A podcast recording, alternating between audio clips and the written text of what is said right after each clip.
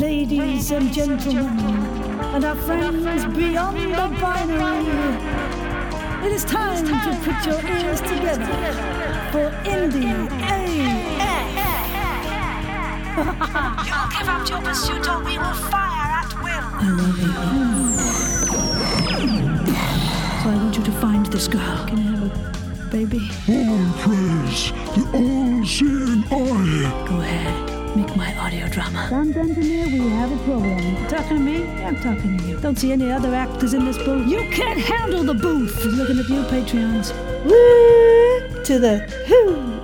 Yeah, it's episode five of Indie AF with me, Sarah Golding. Hello.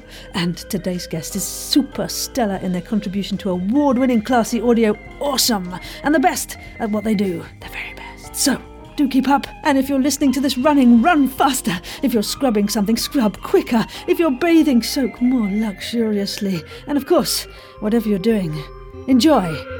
Well, boom! Howdy, folks. I hope you're charged up with some margaritas and donuts for concentrated energy, because right now we are shooting for the stars. Well, about to talk with Apollyon Making Artemis Progressing Editor, Writer, Director of Observer Pictures here on Indie AF with me, Sarah Golding. And yes, today we are so, so lucky to have the creative responsible for award winning narrative audio fiction content, as well as some mighty groovy films in production. My grooviest of guests today is none other than the amazing Faith McQuinn. Welcome, Faith. Hello.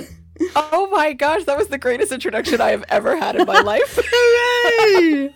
I'm so excited to have that achievement. Um, well, welcome. I am so, as I said previous to the microphone switching on, so excited to speak to you. I think you're one of my favourite creatives on the, the space with all of the groovy things that you're up to. So, uh, yeah, welcome. I, I hope your life at the moment is ticking along beautifully, right? yes, yes. And thank you for having me. I'm really excited. Ah, well, it's groovy. And I wonder if we can just first touch on the fact that, you know, you and I are both parents, which is kind of difficult in the most difficult of ways uh, every day, right? In some capacity. Yes. And I, I wonder if you could give any top tips to creatives listening how to perhaps do the best at balancing that creative, perhaps teaching and family life with uh, with the world. What, what, what top tips have you got for for surviving every day? Oh my gosh. Um, get your kids involved in it. That seemed to help a lot with them not busting into my office when I'm recording.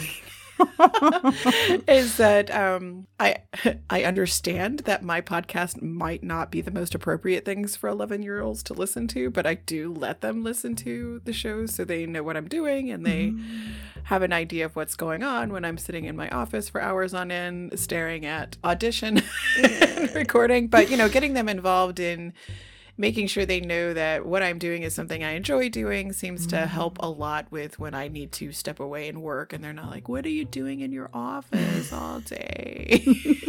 Can you get them behind a mic? Have you done that? oh yes. Um yeah, they uh they have shown up in both of them were in margaritas and donuts. Yes, yes. Um and um, my daughter Danny is going to appear or has already appeared in Apollyon. She was in the first episode and she's going to show up again later playing a different role. So so exciting. I, I tried to record my son this week for something someone else wanted, and he could not keep still.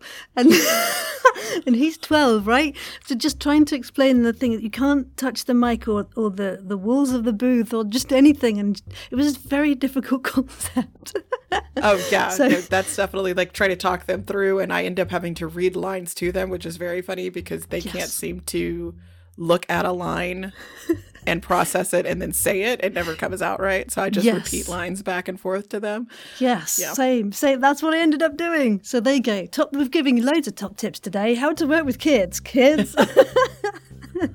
and uh, yeah, what what are you working on now? What projects are making you truly happy? Uh, well, I am I am neck deep in Apollyon post production right now. Amazing. I've I'm doing dialogue edits and then sending those right over to Joshua Sui, my sound designer, and he is doing his magnificent work. Yes. And then Katie Seaton is uh, my music supervisor. Oh, we love Katie here so on Indie AF. She Yes. is picking out our music. brilliant. She did compose our original theme, which is spectacular, and I love it. Um, but she's she's working with a music library to do all the other music, and she's doing a spectacular job at that too. I just love my crew. Huzzahs for our musicians. Yes, and and jo- Joshua, yeah, I, I I think worked with you on on Boom too, right? So Yes, have- yes. has Joshua been with you from the beginning? Yes, he's done. Oh gosh, I guess yeah, 2017 when we started Boom, he's been doing that, and he did two of the short films I've done, and yeah, he's pretty much he's my ride or die sound designer. Ah, see, we all need one of those, don't we? Under our wing Yes. and in our in our buy them around in the pub wheelhouse, right? Uh, Yes. So, how did that creative relationship flourish? Where did you find each other? okay. So this is the funniest thing ever because I actually cannot remember how it all started. Like I still can't. I've been I, I he's going to be in town this week, so we're going to talk about it cuz I'm going to figure it out. But I do remember that when we were shooting or recording Boom, we were doing the first season recordings. We were in studio and I needed someone to help with Foley. Mm-hmm. So he showed up and he also was like, I'm going to do your sound design and I want to be there for Foley. And I'm like, great. But I have Wow. no idea how we met before that. Like, I can't remember at all if there were emails, if he like responded to an ad. Seriously. Um, It's like a fairy godmother has waved a wand and Yeah. they've appeared. I, I just remember him showing up and I remember him being really cool and we all clicked and then it worked out and yay! Have you ever seen him after midnight? That's a good question to ask, isn't it? He's a gremlin. Turns into some kind of microphone after midnight, you know. no, that's very exciting. Well, yeah, oh, today we are focusing actually mostly on Boom as one of the full products, I guess, that you've put out into the world. And uh, just to give folks a slice of how amazingly, you know, efficiently, really, you've got this whole amazing story together. So, firstly, why did you want to tell Boom as a story through audio fiction? Because I know you have a passion for film too. Well, it, it all, um, I've said this many times before, but it came down to money. a production like Boom, if you have listened to it, would have been extremely expensive to make as a film or as a web series. It was just too many locations and too many explosions to Right, right, right. make it something that I could do on film.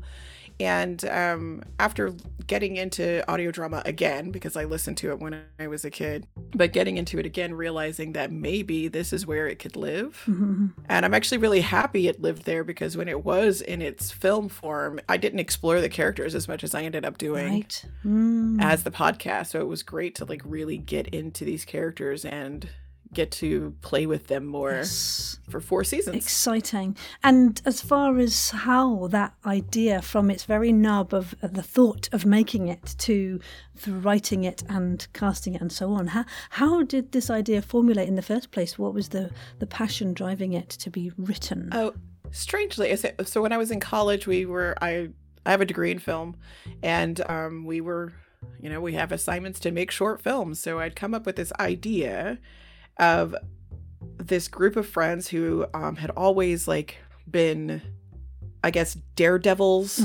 and they were always like pushing each other to do crazier, crazier things. And then one character who happens to be Luke was the one who pushed and said, "Hey, um." I have this thing. I'm I've put this bomb in our old school and you have to go and defuse it. And the whole idea was that everybody else thinks it's a fake bomb, right. But it's actually a real one. So this was the short film and then boom kind of expanded out of that. Yep. Okay. And and how uh, did you progress to actually writing that from the very germination of idea? What was your process? Do you a, a five o'clock in the morning get up and do things, or you know what what is your writing prowess? I do a lot of uh, character development 1st Um, I, from early on in writing, I've always been about characters, even though I'm really all interested in gimmicks sometimes, you know, when, like, you know, a bomb in a school, that's a big gimmick. But I was more interested in trying to figure out how the characters would relate to a story like this. So I always, before I write anything, I try to come up with people that I would be interested in knowing more about. So I end up creating characters and building backstories and doing all this and then put them in the situations that I've come up with. And then because I know these people, they're people now instead of just names on a page, mm-hmm. it's easier for me to write for them and how they would react to each other and the situations that I put them in. Okay, so this is copious notes on potential relationships, is it, and how they relate to each other, and yeah. yeah and the, like the the way they grew up and their their family background their family dynamic where they lived what they their belief systems, all of that. I, I put all of that on the page, and sometimes I give all of that to the actors if I feel like they need it all. Yes. Um, sometimes I give them a shorter version. right. and they help me develop even more what the characters are going to be. But yeah, yeah, usually I have a very good idea of how my characters lived before you see them or hear them. How exciting. So, a lot of research has gone into that. Mm-hmm. And uh, with regards to sort of fleshing them out, what are your influences to help you build those characters' kind of biographies, if you like? Do you go to specific um, storylines and or l- on a library search? Do you binge watch stuff? Or how do you flesh out all all of the above. A lot of it. Um, Sometimes I'm really influenced by the people I know. I'm not going to say that. I mean, for those who've listened to Boom, I do not know people like some of the characters in that story. Okay.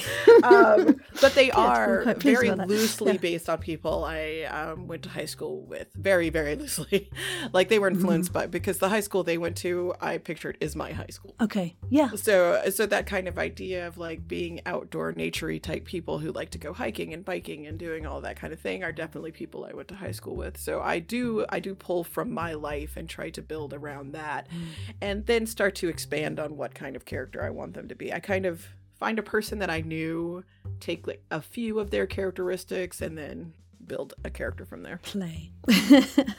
yeah, exciting. And as far as sort of uh, extending that beyond uh, that first season, how much have you planned out of the story? Did you expect there to be four seasons as there is so far? Oh no, no! And uh, when I sat down to do Boom, I really in my head thought it was going to be two seasons. And that's still one of my biggest regrets is that I didn't plan out how long it would be. So season one, if I were to go back and do it again, which I'm definitely not, but if I were to go back and do it again, the story of season one would have been two seasons. okay. Like I would have expanded it and slowed down and really like worked with the story more. But yeah, I thought it was going to be two seasons, but then people liked it Yay. and um, my cast and crew enjoyed doing it. So I'm like, let's keep doing it. Let's keep making it. I always knew where it was going to end. So the Mhm. the ending is the ending that was always going to happen. It was Right. just I expanded the story in the middle. Exciting. And uh, yeah, and, and when did you know then it was finished? Like, because you had that end goal all along, or did that change and morph in any way as you were writing more seasons? Um, probably halfway through season three, writing season three, Hmm. I felt like, okay, I think there's another season here. Okay. And then I thought maybe I could go to five, but the more I thought about it, I was like, no, I think I think this is it. I think it ends at four. Other fish to fry, right? Yeah.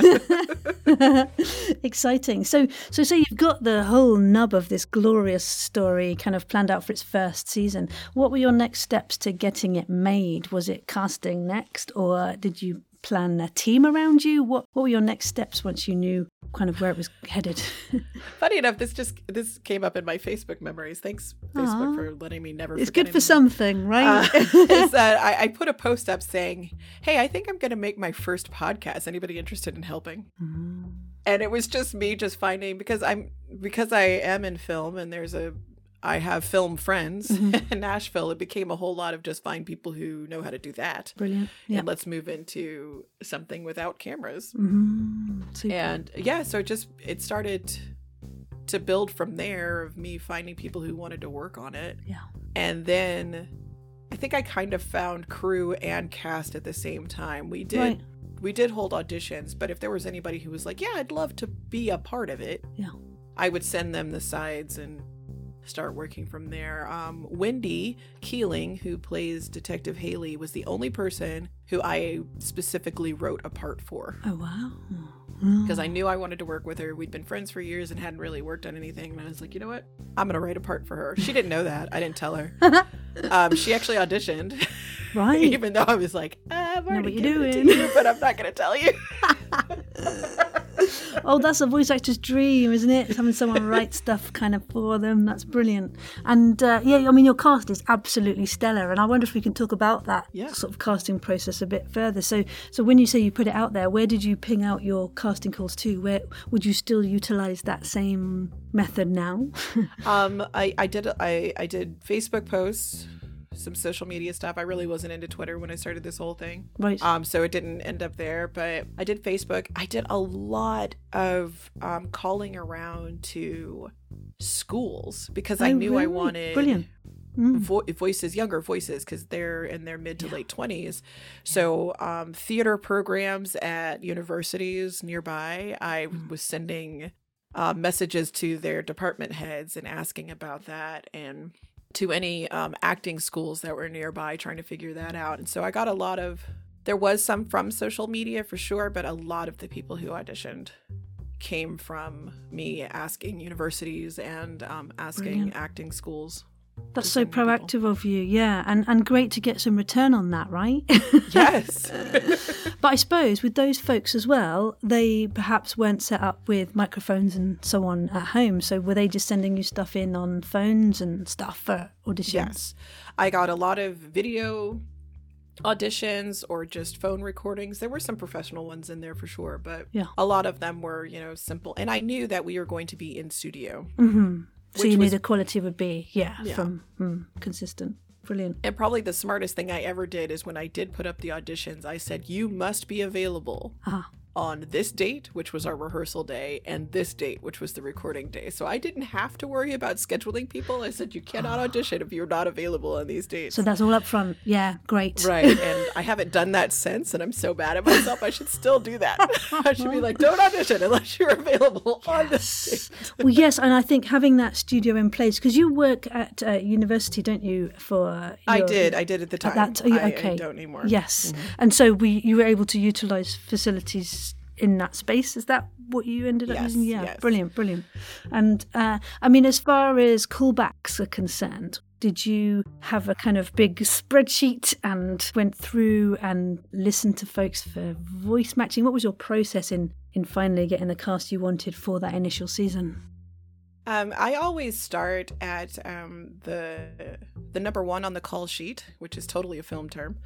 Um, uh, when you make call sheets for films, you have your actors listed, and usually the lead person is the first person on the call sheet, so they're number one. And I always start at the top. So I, the most important person in the cast is your lead.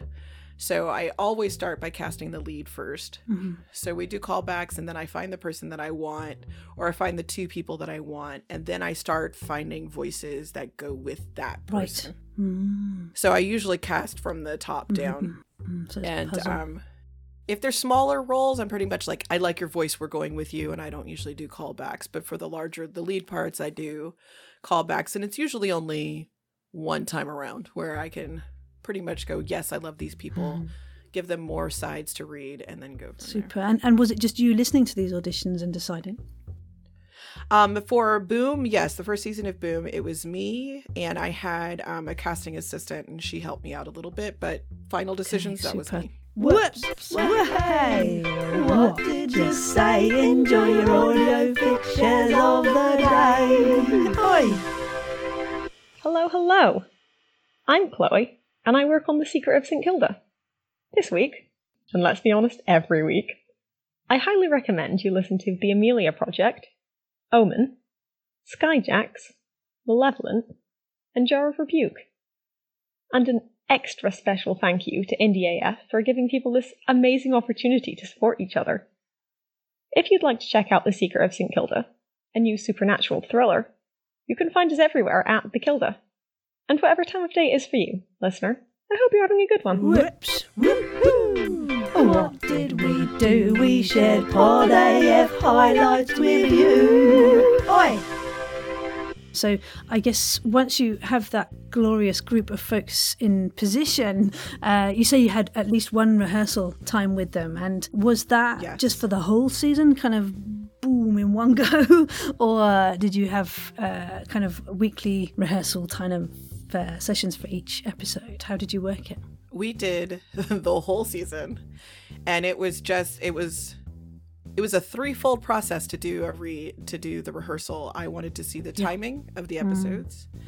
I needed to hear them to see if i needed to add anything to the scripts if something wasn't landing right or if something didn't go right. I wanted everybody to meet before we were in studio together to record because a lot of boom especially in the first season is heavy. There's a lot of emotional back and forth. So I didn't want it to be like, "Hi, I'm going to do this very emotional scene with this stranger." Right. Lovely. so I wanted everybody to be in a room together and really get Care to about your other. actors. That's Yeah. that's super. and uh, so, how long did that whole rehearsal period take? Was it like a whole day of a weekend, or how did you work it? Yeah, I think I think we did a whole. I think we made an evening Mm. of it.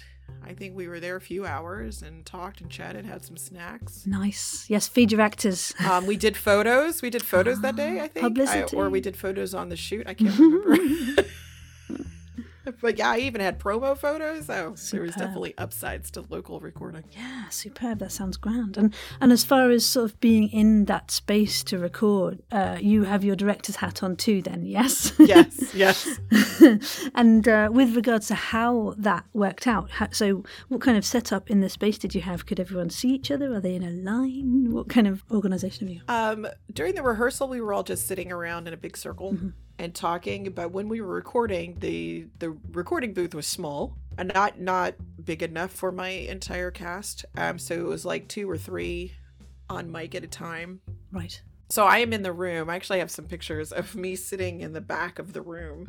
And so they're on mic in the front. And so it was a very cozy situation when we were recording. Yeah. And the way we scheduled it, it was that most of the people who had to record were there. So they were on the outer room, but could see in Right. to the recording booth because of the window. But yeah, it was. And we did all one mic the first season. So everybody is just in the space talking to each other. We didn't do separate tracks. Right, grand. That's that's quite So- exciting. So yeah, it makes uh, the editing quite fun for for Joshua to get stuck in. Brilliant. And I mean, with regards to how you directed in that space, can you talk us through how you worked with the script itself? Had you split it up in certain ways? How many takes did you do of each thing? How did you work it? Um, we we at least did two takes. Even if I loved the first take, I always make jokes. I don't know if any of my actors realize it, but I always talk about myself as if I'm two people. Okay. Um, it's director me and um, editor me. hmm That's what I do for a living. My day job is as a video editor, so I always think in editor terms, and I'm always trying to Yeah. not edit while I am listening to things. Right. So, um, director me can get very excited and love a take and think it's beautiful and think the performances were amazing. But editor me has to remember that if I didn't, that director me was happy and excited and may not have caught something. Mm. So um, I'm always reminding myself that I need at least two takes and I need at least some different emotional resonance on that second take if I really loved that first one. And Mm. so we don't we don't ever do it the same way twice. Okay. Mm. So it's like I I ask for a thing, and if I'm not getting it, I will work with an actor to get the thing. And I am not a line reader. I totally am against a director who reads lines to people. Right. Sure. Cannot stand that. Yeah. But it goes back to me writing those biographies, and if I feel like the actor isn't getting it, I will refer back to how I think the character would be going into this scene. So Right. if it's like, okay, the example I'm going to use is from Apollyon since we just did it. Yes. Um, but uh, the character Gabriel has a lot of abandonment issues in his life. Um, yes. There's a whole backstory that's only touched on in this first season of him being abandoned by his parents, mm-hmm. or he thinks being aban- abandoned by his parents and being ban- abandoned by the mother of his child, and all of this stuff. So there's a certain scene where something happens. James, the actor who plays Gabriel, wasn't quite getting it. And I was like, I have to remind you that Gabriel feels like this is just one more abandonment. Mm-hmm. He's being left again. And then all of a sudden he got it. Okay. So it wasn't really me talking about how he was delivering the line. It was more about talking to my actors about how they're supposed to feel intentions in so the scene. Mm, Yeah. The intention behind the lines, yes, Yeah, definitely. brilliant. And I, I mean, I think I'd love to explore that a bit further in future episodes of Indie AF, and perhaps even, you know, utilize some some live recordings of folks uh, acting their directing role, uh, so we can, yeah, just really share some of the good practice. And so, if that's you and you'd like to come on an Indie AF in the future, and you don't mind being recorded uh, in in action as a director, let me know. Hit me up on quirkyvoices at gmail.com, and we'll have faith along too. Uh, And there's a lot of discussion, like especially with actors Mm. that I've worked with before. We go back and forth on how, like, I say this is how I think the character would feel, and if they've been par- playing the character for a while, especially with Boom, when we were four seasons in, yes. a lot of these actors were like, "I think this is how this scene would go. I feel like this is how yeah, It's a luxury I- when you have that ownership, isn't it? I think, and and also a Mm-hmm. Relationship with the director where you feel you can chat things through, right? Because that's invaluable too. yes, I'm big on that. I want my actors to talk to Well, I was going to say on that, how do you encourage that uh, safe environment to do so? You know, how do you make yourself uh, available to to have that relationship? I always ask them questions. If it is the first time I've been working with somebody, I always, after we do a take, and okay, so to start, I don't give direction on the first take. I hope it's on the page. I hope they get what's on the page, and I will tell them that. I said, I want you to interpret the scene as you see it, as you see it on the page. Yeah. Um, and we'll discuss after that if there's anything else. So I feel like just giving them the option to just go for it the way that they think they need the character would be is a mm-hmm. good place to start. Yes. And then after that, I give my feedback and then ask them if there's anything that they were feeling in the scene or any changes they want to make. Mm. So I'm always open to their opinion and I make sure that I they know that I want it. Okay. Now, in the end, it, sometimes I just don't agree. and it is my choice. It is I'm like, nope, that's not how I want the scene. We're gonna do it this way. But sometimes to make sure that I get that, I give them the option to do it the way they want to do it first. Because maybe I will get something great out of it. Yeah. Yeah, actors can surprise folks, can't they? Sometimes with uh, Yes. with takes Constantly. brilliant, brilliant. And so, yeah, so that uh, whole session of recording, how many hours did you spend in the studio actually with that first cohort? Do you know? Uh, the first season, um, we did two days. Wow. First day was about eight hours. Second day was about five. Okay, it's quite intense Yeah. period of recording. Yeah. Yeah, yeah, and we do full seasons. When we go in to record, we do full seasons, and then we did another. We did another one when I, um, because I inevitably write more, Yeah. and I wrote extra scenes, and so they came back and we did another like few hours. But I think the most intense recording we did was um, season 3 Uh-huh. I think it was three. Um, Garrett, who played Porter, um, was only available one day, okay. and when you have the lead in ten episodes, it's hard. Ouch. Um, we recorded for nearly 14 hours that day. Wow. Okay. It was it was a long day. Yeah. And how, and how did you take care of each other? What are your top tips for a long recording session for keeping everyone Um, going? I th- this is probably where the parent thing comes in handy. Um, I've had cast and crew laugh at me that I I treat my cast and crew like they're my kids, and I bring snacks. So there are there's fruit and goldfish crackers and juice and, and plenty of water. If they're and, good um, lollipop, yes. yes and um, my is very good about scheduling people so they're not pushing for very long so even though we recorded for 14 hours garrett had a good two hours of downtime and he took a nap yeah. Great. So um, we recorded all the scenes he wasn't in so he could rest and take a nap and eat. And yeah I bring in breakfast and lunch and dinner if that's how long we are going. So everybody eats Great. everybody yeah Grand.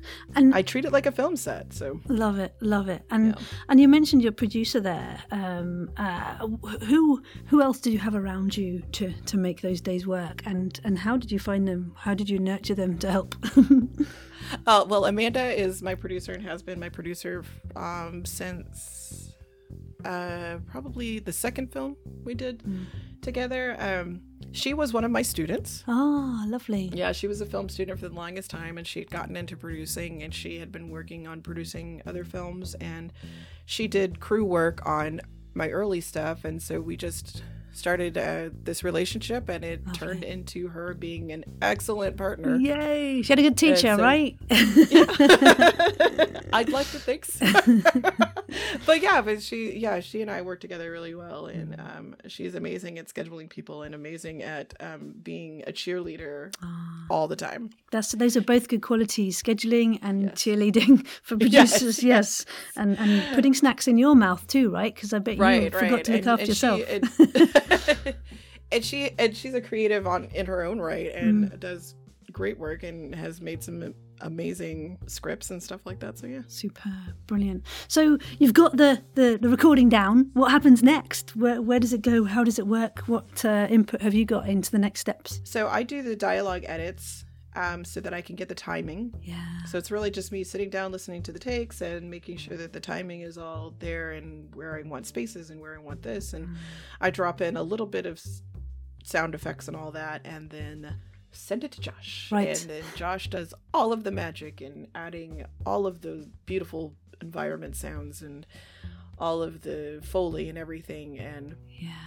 The fun Then- bits. yeah, we go back and forth on that, and then music happens, and um, Brian Mm. Irwin, who also voiced Luke in Boom, Yes, did um, talented our soul. music. Yeah, Uh, he was the composer, so that was great. And um, you talk to him about what kind of music I wanted, and he would turn around and write something real quick and send it. Yeah, brilliant. and then it, and then we have a show. Huzzah! That's the thing as well. Like with with regards to fleshing out the world of Boom, what kind of signals and signs and kind of atmospheres did you want to send out into the world with regards to its kind of signature feel, if you like? I was because because the people in the show were very big into nature and environment. I was very particular about that sound, and it taking place in Nashville, where I live. Yeah. Um, a lot of the sounds you hear are Nashville sounds. So Brilliant. What beautiful birds you have, then. there are full scenes where they are walking outside and having conversations, like going to the park or going to a greenway or going biking. Yep. And I'm like, I could just go get regular sounds, or I could take my microphone and I could go to the greenway that I wanted them to walk on and I could walk it. Brilliant. So I did a lot of that, of just walking the greenway. So it's your own footsteps traffic. layered mm-hmm. into the piece. Oh, Exciting. the footsteps. The So footsteps. footsteps. This is it. Everyone who does editing is now putting their heads in their hands, saying footsteps over and over again until they fall asleep. Oh, it's the worst. I- Trauma. footsteps, footsteps and doors. I hate footsteps and doors. Ah, deep breathe, everyone. Deep breathe. Uh, do you have any secret uh, sources for footsteps, or were they all Foley real life created? Um, some of them are not Hmm. because just couldn't get them. But um, my sound recordist from the first season did a whole lot of walking around his neighborhood. So Brilliant. we had street walking and gravel walking and deck and grass. Mm. And I actually used some of those, which I swear it gets very particular and that most people aren't hearing it. But if I had someone pull over on the side of the road Yep. and they get out of the car, the first steps would be into the gravel that's on the side of the road. Yes. And then they walk around the car and get into the asphalt. So I would be particular about how many footsteps it takes you to be in the gravel on the side of the road before mm. you would hear the asphalt. Love it. Love that attention And to detail. I know that no one, no one, no one. Oh, I don't know. I listen more intently these days. I, I must say, and I do feel I appreciate that level of detail. I really do. So good on you for doing it. 'Cause- so there are. I, I know there are more people than just me and you who like that kind of thing. so keep going with that. Right and and i would and i honestly have no idea how much josh uses it because um, we haven't really had a conversation with it but i will send him i used to send him pictures of what i thought locations looked like. Right. like this is luke's house. So this is what it sounds like in his house. This is the car he drives. This is porter's apartment so this is what it looks like Fab. Yeah, there's visual aids to help like immerse in that soundscape. I love that. Love that. And yeah, and, and your your podcasts, all of them actually, uh, you know, they're all quite on the move, aren't they? There's sort of not a lot of static. There's always something. right right i get i get yeah. bored when people talk in one location for a long time so i try to get people up and moving around and sometimes i have to remember i was like not everybody walks and talks all of the time Yeah, true. True. How dare they? But yeah, no, I, I, I- think that's what uh, some of the allure of it as well, and as a as a piece of audio fiction to listen to, why it's so fun because of the kind of soundscapes and the different places that we go to quite quickly. Um, and I wonder if we can visit some of the clips from your wonderful show. Uh, now we'll have a look at two shows actually. We'll have a look a little bit, little bit at Boom, and then a little bit at Eleventh Hour to the Moon and Back. Um, so I wonder, let's look at uh, 11th hour first, just because it's a slight anom- anomaly from uh, where we have been going so far. Uh, and that's about to, to, to kick in. People, right now, it's October while we're chatting, people are uh, voraciously trying to get edits and actors herded into uh, different studios to make. And uh, how did you get involved in the 11th hour fun, um, fronted by the wonderful Matthew Boudreau and the 11th hour team? Oh my gosh, I don't even remember how it started. I, I think that Matthew and Monique, um, were fans of Boom Mm.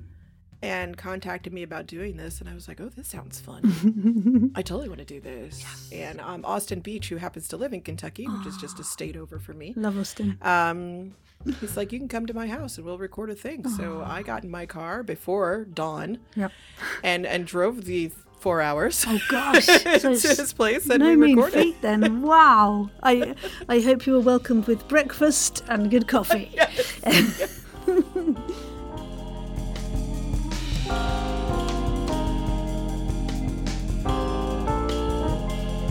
Well, no, no, no, no, no, surely not. No, it's not the end of episode five already. No.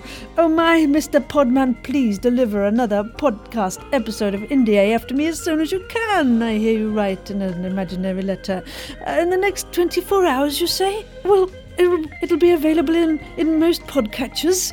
And if it's not, just tell me and I'll try and get it there. Hooray! Do join me for part two of this wonderful interview wherein Faith says things like this. if you are going to make money on something, pay those people. Even if it's a little bit, pay them. But if nobody is making money, understand that they have to work around whatever schedule. So, yes. And follows up with amazing information like this. Embrace it so much. There are some amazing shows that I love that I feel like move too fast because they don't let silence happen. And not even just silence because silence is good and I have I have moments that I have added to Apollyon where we have 10 seconds of no one talking. like it's just because they're trying to process a moment and if you think about in real life if you were sitting with someone that you're comfortable with and you're having a conversation the two of you can just sit silently and it's okay.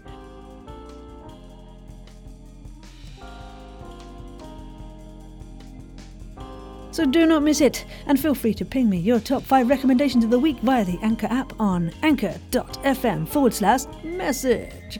Or a ping, uh, feel free to a ping me an MP3 on a link to quirkyvoices at gmail.com, which incidentally is also where you can ping me your thoughts on what topics or guests might be useful for future episodes. Yes, I'd love, I'd love, I honestly would love to know what would help you make better audio fiction. Happy creating all, and let's tap more indie AF soon. Onwards!